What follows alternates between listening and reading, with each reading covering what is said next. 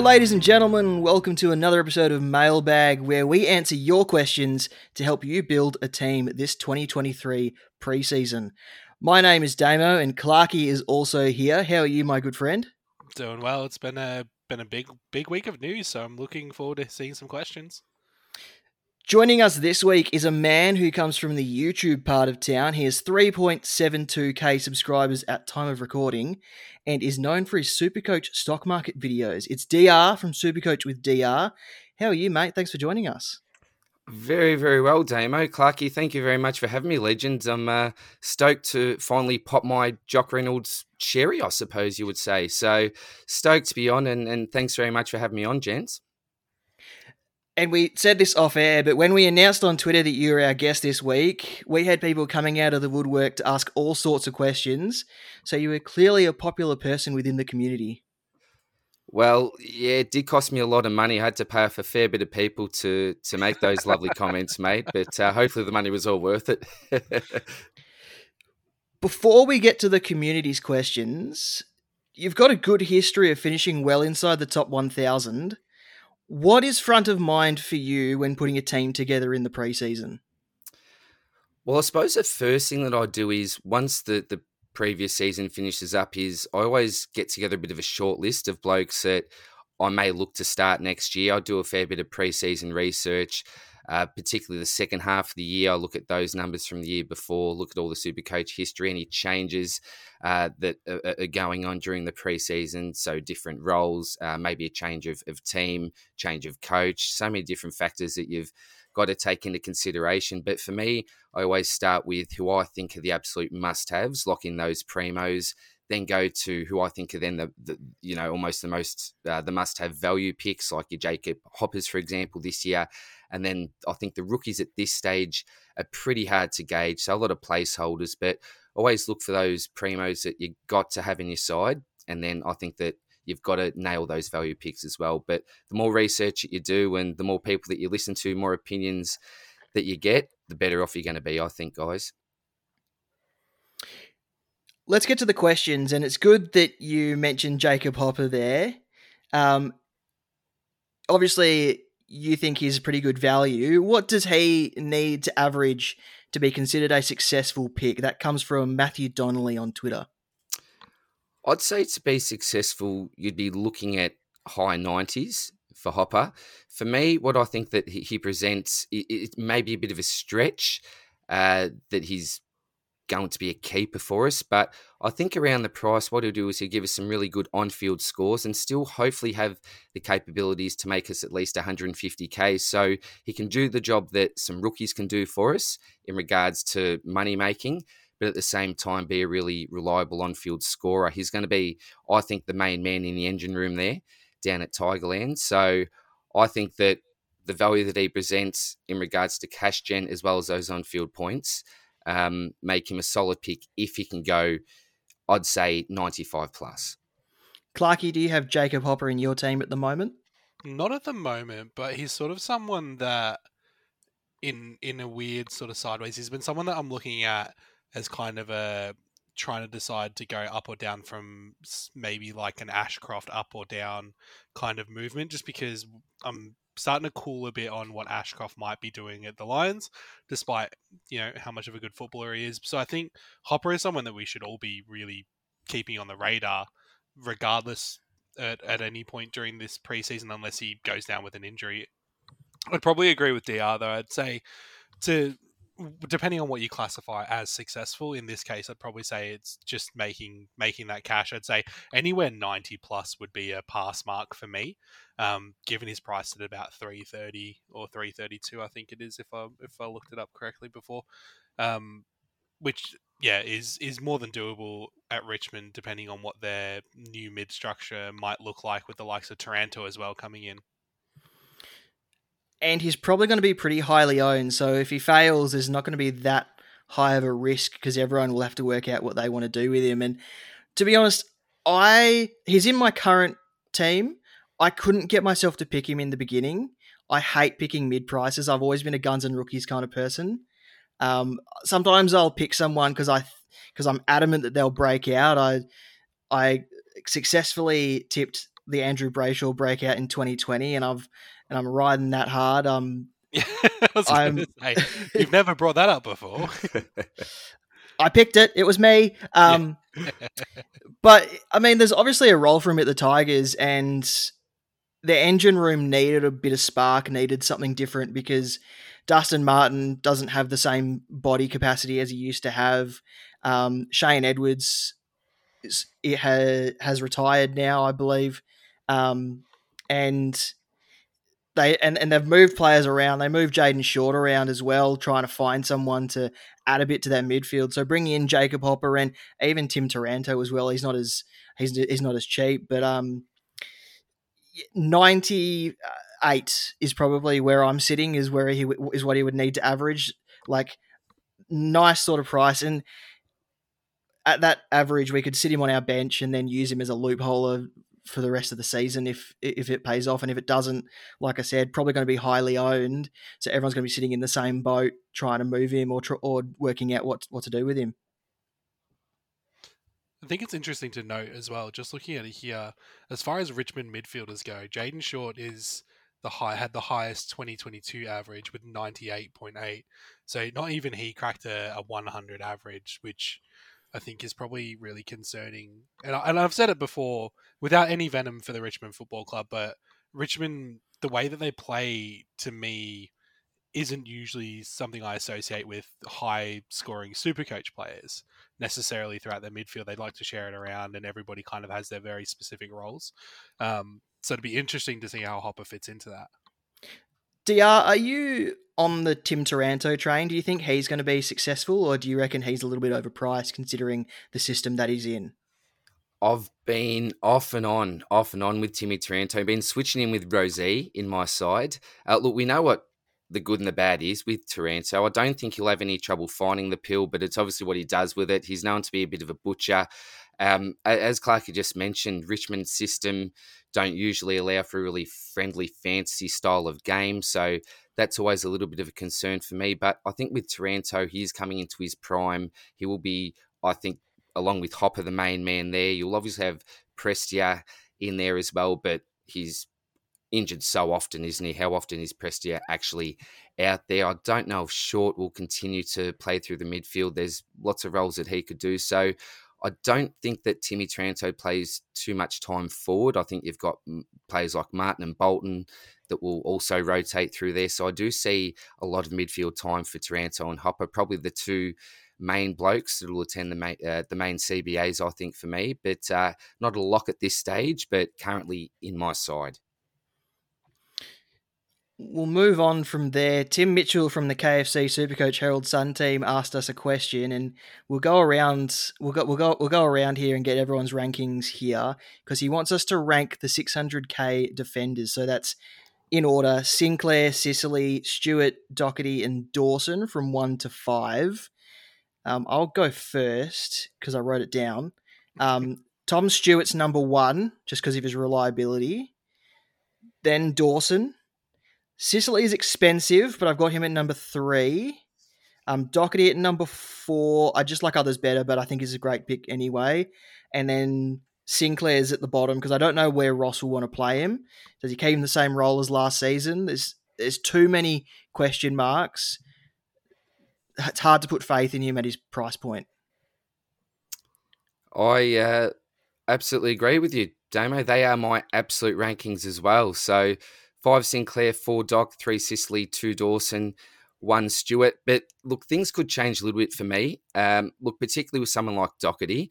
He did play two games in midfield last year, 121 and 138 with Sam Walsh out, particularly early on the year. Does he take up that midfield role, even for the time being? If so, he'd probably move up the rankings for me, but there's a few too many question marks. Same as Sinclair. That's why I've got him at number five with Ross Boss coming in what actually happens there. And that kills me because, you know, I love a good mullet. Back in the 80s, I used to run with the, the mullet and the spikes. Paul Roos, my favourite footy player.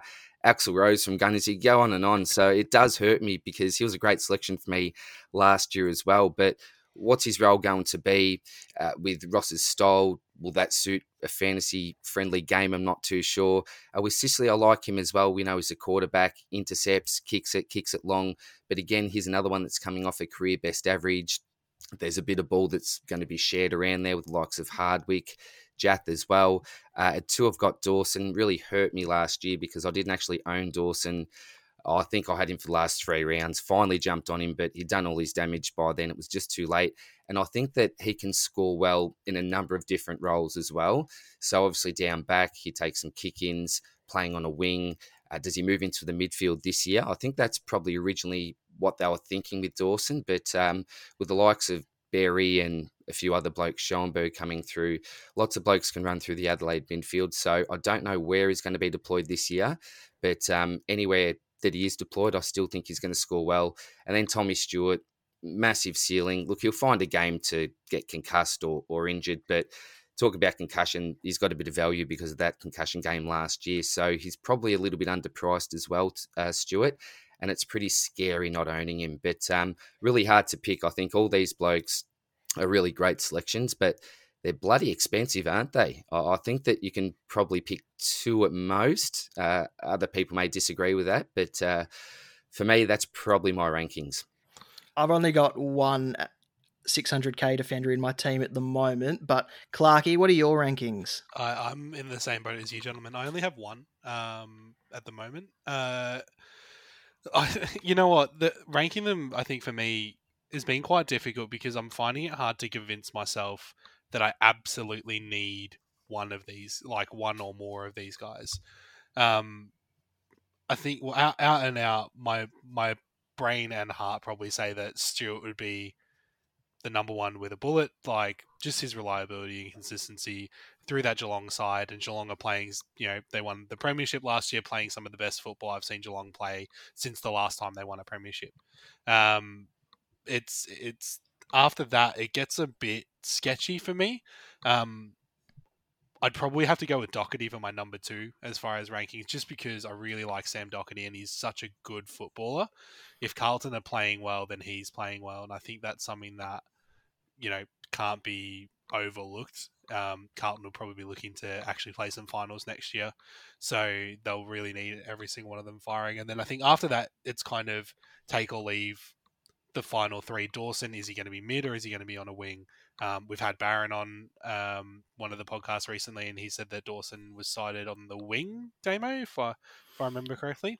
Said he was sighted on the wing, and just, still a great position. And just quickly, a shout out to um, the writers at the Advertiser for suggesting that Jordan Dawson could play as a key defender. Thanks for putting that. yeah, thanks for thanks for scaring the living hell yeah. out of everyone. Thanks, Phantom's Lair.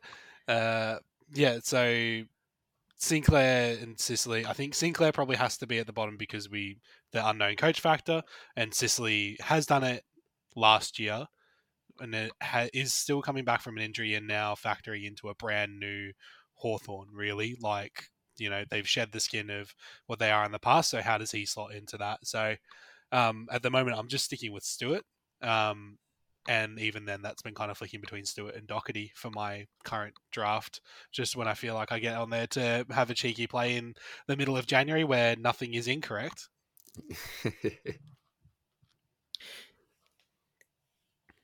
so there we go. There are our rankings for the 600k defenders. Thanks, Tim.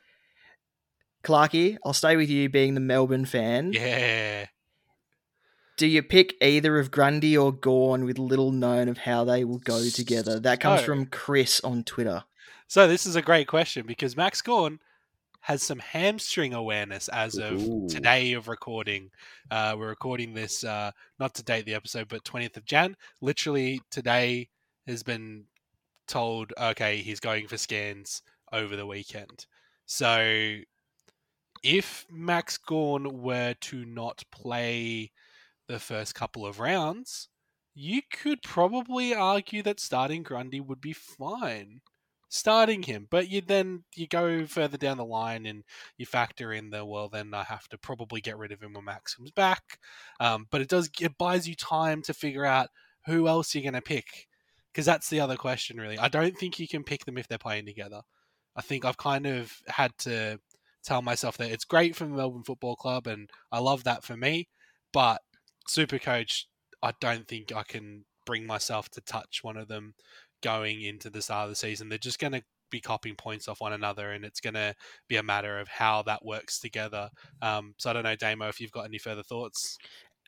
Last week, they when they did an intra club on the Friday again, Grundy and Gawn were pretty much splitting it 50 50 when they were both playing. So that kind of gives you a bit of idea of what it's going to look like if they were both fit and playing in the same side. But if Grundy uh, is going to be by himself and Gawn misses an extended period with a hamstring complaint, unlikely because hamstring awareness doesn't usually mean a long a, long term injury. But I mean, you could, as you're saying, start Grundy and then assess the options and then do a bit of a sideways trade before the prices change in round in round three. But I'm not touching either either of them at the moment. I think it's too much of a risk. I think there's going to be better options once we see the preseason game.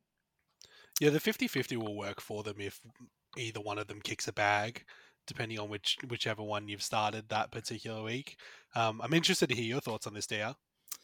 Yeah, well, to be honest, all, all preseason I haven't touched either of them. None, none of the blokes have entered my side we're not talking a couple of years ago. A couple of years ago, it's it's bang bang. It's pretty easy in your rucks, isn't it? But the issue for me is, look, even if Gawn is out for a month, then the question marks still remain because we still wouldn't have seen them actually play together. You know, match sim's one thing, and it definitely gives us a good idea about what potentially may happen during the season, but it's nothing like actually watching him in action together. So I think it's pretty dangerous. Grundy could come out and have a great first four weeks, when just say if Gawn comes in, and, and this is all question marks, but let's just say it's something around round five, then we've still got those question marks. What do you do? Do you keep on to him for the next three weeks, just say, and then he's pumping out 70s to 80s? What do you do then? I just think that we need data in order to select either one of them, and we just won't be given that data. So for me, they're, they're just still a no. But look, if Gawn I don't think he will be. Let's say he was out for an extended period, say 10 weeks, then I'd definitely look at it because you've got 10 weeks worth of Grundy playing solo ruck. But unless it was a long period like that, I wouldn't look at it, to be honest, boys. I'm just always concerned when I hear the term awareness because that's always throwing to me where I'm like, okay, so you, that just tells me that you don't know if it's good or bad awareness. like you just know that something isn't correct there. And I think Gawn as well is probably had a bit of a track record of playing sore. Um, so I'm not suggesting that it's going to be a long, long term, but I think if he over the next month, you know, we're coming almost to the end of January now. If he, over the next month he feels like he's not getting himself to 100% or he's not getting 100%, he'll probably make that choice to sit sit for you know a week or two or however that is. But I think you're right. I think risk wise, you shouldn't be touching either of them from a super coach perspective. And just to add into the conversation, Bryce Willard on Twitter wants us to discuss the viability of starting Darcy Cameron as a forward instead of in the rucks. Okay, um, but then who's your ruck? Yeah, like we may have no choice given how the rucks are going this preseason, but um, I guess the viability is that he has the luxury of dual position. So if you start someone like a Nick Madden in your third ruck position, you still have the scope to move him into your rucks if you need to. But it sounds like Darcy Cameron's going to be the main man for Collingwood. So why wouldn't you start him? He's 465k, and if another ruckman comes along that does better, you can wait until that ruckman bottoms out and then move DCAM into your forward line, and then bring and then bring that ruck, ruckman in. Yeah, I think for me, he's a really nice placeholder in your ruck line at the moment because for me, there are so many question marks. As we just mentioned, it's not as simple as locking in Gawn and Grundy. There's question marks possibly at Darcy with Jackson there. Lots of question marks around the rucks this year. So for me, I'm a big fan of actually starting Darcy Cameron as your R2 and then looking to either switch him into your forward line at a later date once you've got a little bit more info about the rucks because I think he's got the potential to be a top six to ten forward, depending on you know how things structure up at Collingwood this year. I've got some quick averages just quickly here I've written down. So with Grundy last year, averaged 46.6 with a CBA rate of 12.4. With Mason Cox, it average up went up to 94 with a CBA rate of 57.5. And with Begg, average went up to 104.3 with a 63% CBA average. So if Cox plays in the side, then the data suggests it's going to be around that 95 average. But with Dan McStay in the side now, if he is the one to cover in the ruck, and if Cox is playing in the resis, and I think that average can possibly go up to around the 105 mark. So I think he could be a potential keeper in your forward line. Um, don't know, you know, traditionally 105 wouldn't really be enough to be a keeper in your ruck because those big boys can go a nice 125 up to 130 plus. Maybe different this year, but um, I'm a fan of starting Darcy Cameron in the ruck myself. But if you need to do it up forward, that's fine. I'm even considering running a Sava Ratugolea uh, in my forward line as well, so he can link up with Cameron if I need to as well. So uh, lot, lot, lot, lots to lots to happen, but uh, I, I, am a fan of Cameron. Um, probably in the ruck though, more than the forward line. sorry, sorry, Dr. was over you a little bit there because I wasn't expecting Ratugolea to also come up because he is my current secret shame uh, at R two. so we're in it um, together. yeah, after um so Matt Forrest uh, down at Geelong Advertiser um, was out there watching the Geelong training, and uh, yeah, said that Ratugolea spotted in the ruck. He's he's one hundred and seventy four thousand dollars. That's that's good value in a ruck. Interesting. I, I didn't actually realise that he'd been training in the ruck. My thoughts are more the fact that Tomahawk might be missing early. I think Cameron had a recent injury or a, a scare. I'm not too sure exactly what that was, but I saw some opportunity possibly opening up there um, for the short term anyway. Um, but the fact that he's been trolled in the ruck are really good signs. And uh, of course, obviously, he wanted to get traded to Port last year. The fact that the Cats were so keen to hold on to him also gives me a little bit of hope that there may be a role for him this year, or else they may have been happy to let him go for for a pick potentially. This next question probably would have been better suited closer to round one, but we'll have a stab at it anyway. Corey Blackledge on Twitter. Could you potentially have Josh Bruce and Ben King as your bench loop over guys like Van Rooyen, uh, Richards, and Finn Macrae? Obviously, we don't know rookies until round one teams are released. Um, but I mean, if we don't get the rookies that we think we will, then I mean, Ben King will have the job security. Josh Bruce might have the job security. You could you could loop them. You you could loop them. I think yeah, it's it's a matter of rookies, but you know, it's nice that we kind of have a fallback. Like I don't see a universe where Gold Coast aren't playing Ben King all 22 games if he's fit, right? Like, there's no no chance that we can't fall back on that. And Josh Bruce maybe has a new role, maybe doesn't, but even then, very cheaply priced and. Some points are better than no points, uh, as those of us who have messed up rookies in the past probably remember. That, that that's a big point. I think it's a lot of it's about the job security. So look, if we've got three to four blokes at 123k that look to have pretty solid job security, then I'd avoid looking to have some like a king on my bench.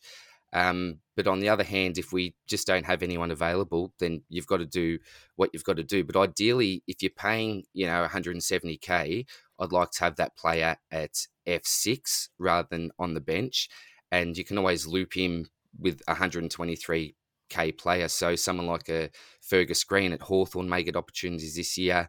Um, you know, he's no Ben King, but um, it's just so hard to lock in anything at this stage. But um, never say never. But uh, ideally, if you're paying 170k for me, you probably want the player on field if you can.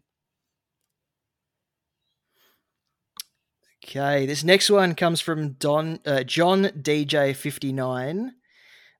He's basically asking do we go with Dawson? Um, so Jordan Dawson at D1 or Andrew Brayshaw at M4. So you can only have one. Uh, with Dawson, he would have Angus Brayshaw, Hayden Young, and Nick Daicos D2 to D4. Um, and in the and the mids would have Tom Green at M4 and Jacob Hopper at M5. With Brayshaw, Green would be M5, Hopper M6, and, and then in defence, the D2 to D4 would all move up one. Okay, so got to get my head around the pick. So basically, yeah. So for me in defence, you'd have Dawson, Brayshaw, Daicos, and Young. The only, I suppose, danger for me, and this is where I think defence is really tricky for me this year. And I think Clark, you mentioned before, he's only running with one of the top priced uh, out of the top five defenders this year. The, the, the danger Oh, or the hard thing for me with defence is you've got players like Young, Daicos, Brayshaw. How close are they going to be to, to being top six defenders? Are they going to be top 10? I, I, I struggle to start too many blokes with question marks on them, particularly those more breakout into the Uber types like your Young and your Daicos. So for me, I'd like that probably bit of extra security with one of those top five back there in Dawson. But uh, I'm also a big fan of Brayshaw, but I'd be pretty happy to have Green at M4, Hopper at M5 because you've still got your Ashcroft, Will Phillips there that you could fill the rest of that midfield up with. But uh, Damo, you're a Freo man, uh, big fan of Brayshaw. How would you go yourself there, mate? Yeah, I'd go with Andrew Brayshaw, but um, but that's that, that's only because it looks like Angus Brayshaw is going to get the midfield minutes that we that he was getting at the back end of this uh, of last season. So I think that he's a good chance. I think that Nick Daicos is a good chance to finish as a top eight to ten defender as well. Hayden Young, I mean, he he's been dominating the intra clubs at, that the Dockers have had, but he hasn't been playing on the same team as Luke Ryan, and Heath Chapman also missed today's match sim- simulation through um, load management. So we haven't seen all three of them all in the same match simulation on the same team mm. yet together. But word coming out of Freo is Hayden Young's looking very good, leading leading whatever backline that he is in. So I'm going to be interested to see how he goes when they're all in the same match simulation team together. But I do think that Hayden Young has the chance to move into a top eight to ten defender.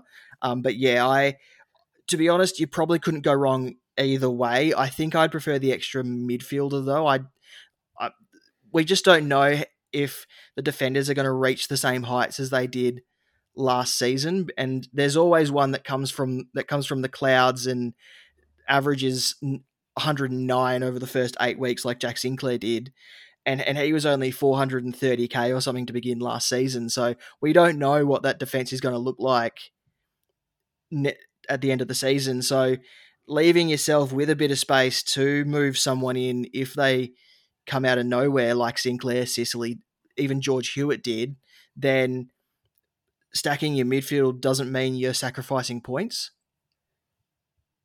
Yeah, I think um I think as well this is a this is a really good example and John is somebody who I've interacted with on Twitter a few times and seems a very very lovely man so thank you for your question. Yep. Um but it seems like a classic case of and, and I do this to myself where you start overcomplicating the question. So the question isn't about the positions of Angus Brayshaw, Hayden Young, and Daicos, Hopper, and Green, and all that. The question is really, would you rather have Jordan Dawson or would you rather have Andrew Brayshaw? Um, because all like the rest of those players are still going to be in your side, and you know, and I think that we need to kind of remember as well in January, and we're going to remember it probably right up until the 10 minutes before round one. Rookies are always going to dictate your structure. So if the rookies are there to generate cash and you don't have Dawson, but you've got an extra defensive rookie that's possibly going to make you that money, then yeah, well, you're going to go with Brayshaw anyway. Then you've got the potential for more mid points as a midfielder. They score traditionally more points. Um, and you've still got that extra rookie. So don't think that you have to lock yourself into that one premium option. And well, if you go Brayshaw, then there's going to be no iteration of your team over the next couple months that doesn't have Dawson. Or you know, it's it's easy to talk yourself out of players that you like or structure that you like when really we're kind of going well these are the premiums that I'd love to have in my team and these are the rookies that might play like and, and it's very we forget that it's very slim on the might you know we have absolutely no idea until week you know the week of or even you know team announcements for round one. So don't stress yourself out too much john. Um I think for me, out of those two questions, I'd probably take Brayshaw over Dawson, um, and move Brayshaw like Angus Brayshaw. Um, a because you get the Brayshaw brothers, which makes your team just that much better. um, and yeah, I do like Hayden Young and Nick Daicos. They're both two players definitely on my radar. Supercoach Crazy, aren't we all? On Twitter has some questions for our Brisbane fan in the room. Can Dunkley improve his average this year and is he a lock? Is Zac Bailey worth a shot as a point of difference? Is Conor McKenna best 22? I have yes, no, and preseason dependent as my answers here. Uh, but DR, you're the Brisbane fan. How do you see it? Absolutely agree. So yeah, Dunkley will improve his average this year. He's not going to be a ruckman. We, have got Darcy Fort, we've got the Big O. This man's going to be playing in the guts alongside Lachie Neale. So he's been, I think he's a perfect addition to our midfield. We really needed another big body, someone that's defensively minded as well. So I definitely see him improving his average this year. He's not going to be sharing as many points, I don't think, with your McRae's, your Bonts, your Baz, Libbers. We all know what it's like down there uh, at the kennel. So for me, Josh Dunkley is an absolute lock and probably the first player that I would select in my team this year. Um, even as a midfielder, I'd select him as well. So if he was a pure midfielder, I'd still be going in with Josh Dunkley at the price this year. Uh, second one, uh, Rat Bailey. Nah, he, he just won't get any well, enough midfield time. He may pinch hit slightly, but he recently signed or extended, I think, for another three years. And in that interview, he said himself that short term, he's not going to play much midfield time. He's going to play that half forward role and he can be so damaging there as well. He can bob up with an easy three to four, but then he can have those games where he touches it 15 times, doesn't really have much of an impact. So he's just not going to be consistent enough for Super Coach, and he doesn't have a friendly role that's really going to allow him to break out. And Conor McKenna, it's really hard to tell at the moment. We were actually interested in McKenna a few years ago before he actually went home. We tried to bring him across or up to Brisbane at the time. But um, look, we haven't seen him play for the last couple of years, but I think that the attributes that he brings to the side, we need in the side, and that's his speed. Um, and being able to break the lines. If you look at our defensive unit there, and I'm very sad, Mark, not Supercoach relevant, but Marcus Adams out for the season with um, ongoing concussion symptoms. That's going to be pretty big for our structure. Young Jack Payne, I think, is going to step up now. I don't think that'll be too Supercoach relevant, but I, I really see a lack of speed down there. You know, Rich, uh, Starcevic is powerful, has a burst, but I think we really need McKenna's breaking speed out of the back line. He'll be competing with um, someone like Darcy Wilmot, who before McKenna got um, came to Brisbane was going to be an absolute lock, I think, um, at least for a bench spot on our side. So I think he's probably going to be competing with a Darcy Wilmot type. Um, and don't be surprised, even Daniel Rich, he's getting on. He, he's a great man. And, um, you know, my DR comes from Daniels Riches, my username on Supercoach Talk. So uh, love the great man, but I wouldn't actually be surprised to see him a little bit phased out because we've got Kitty Coleman now with those kicking skills, a little bit younger, um, that can also do a similar job, I think. So uh, I think I answered all three. Was that all? Did I miss one? Or uh, no, that, was, that, that, right? that, that was all of them. But now I've got a question. So you think that Conor McKenna and Darcy Wilmot won't play in the same team? not not necessarily. Look, if, if I look at our back six, so you've got um, obviously Harris Andrews, Dizzy Gardiner, and probably I'd say Jack Payne now replaces Marcus Adams. So they're your your three there, your three tools. You've got Starcevic, Rich, Coleman, and then there's McKenna and Wilmot. So they're probably the eight that I think will play around that back line. But do you run with one or two of these blokes on the bench? I, am not too sure. I think you could probably still run with two of them. But we know that Brisbane also like to play a Darcy Fort type. There's your tall. Um, it, it's it's really tough to tell at this stage. I wouldn't be surprised either way, to be honest, mate. I could I could see it happening because um, we know that they love Darcy Gardiner. Uh, sorry, Darcy Wilmot, the Pepsi Max King. Obviously came in, played really well during finals, stepped up to the plate. Bright future. You've even got blokes like Khalad Chi, um, who could be the perfect sub type. Um, and even McKenna, you know, he could play back, wing, even a half forward. Could he be a potential subtype. I'm really not too sure. We need to see more from McKenna, how he's tracking during the preseason, how he's picking the game up again after being out for so long. But um, very long answer to that question, Damo. I'm not sure either way, but yes, I still see a world where they could both play in the same side. I didn't realise that we had another Brisbane fan on this week. I feel like we've really had the Lions share. Yeah, well, Benny last week was, was representing as well. So, uh, yeah, old Fitzroy boy, old Fitzroy boy. I always referred to myself as an old Fitzroy boy rather than a Brisbane fan, but still uh, very passionate, Clarky, very passionate. No, it's good. I, I, really like hearing about Brisbane. I'm really interested to see how they progress this year because they're. It feels like they're right on the cusp of like breakthrough achievement. You know, like that real next level that they want to achieve. I can't remember who I said it to, but I said um, the Josh Dunkley recruitment for Brisbane kind of felt like the same sort of caliber as the Jeremy Cameron recruitment for Geelong. So it's like that final missing piece that they really needed that they finally got. They gave whatever it took to, to, to get him, and now he's in. And then you got Conor McKenna, who you could compare as their kind of Tyson Stengle kind of signing, and you know just bit of missing pieces coming in that could help them move them to that next bit of the finals and hopefully um, maybe reach the, the reach uh, reach the the big the, the big dance and win the whole thing. Oh, hopefully. I think it was one of the best off seasons that, that I can remember. You throw Jack Gunston into the mix as well, who I think's the ideal Dan Mc, McStay replacement, at least for the next couple of years. And then in the draft, Will Ashcroft as well as Jasper Fletcher. So uh, it was just an extraordinary off season by a recruitment team. And um, yes, should build a statue of Dom Ambrogio, I think, uh, out the front of the Gabba there because, uh, yeah, ripping work by the lads. But who who knows? I think, you know, the D's, your boys at Frio. there's uh, it's such an even competition these days, isn't it? And if you're five percent off, you're not going to win a game of football. So uh, just cannot wait for the the real stuff to begin.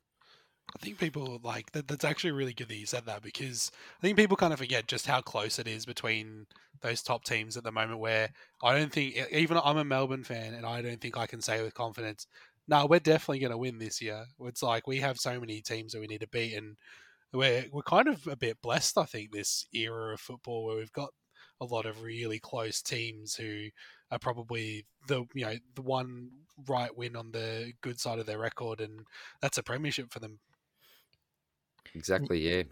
And you can't really write anyone off because you saw what Collingwood did last year. Everyone thought that they would go nowhere, and then they made a preliminary final. So you can't really you can't really write anyone off because it's all it's eighteen teams at the beginning of the season. It goes down to one.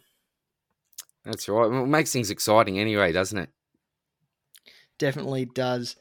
All right, that's all the questions for today, folks. DR, thanks for joining us. Where can people find you, and what have you got in store for us this preseason? Well, firstly, thank you very much for having me on, Legends. Um, absolutely wrapped to be on, so thank you very much again. Uh, you can find me on Twitter at Supercoach uh, DR.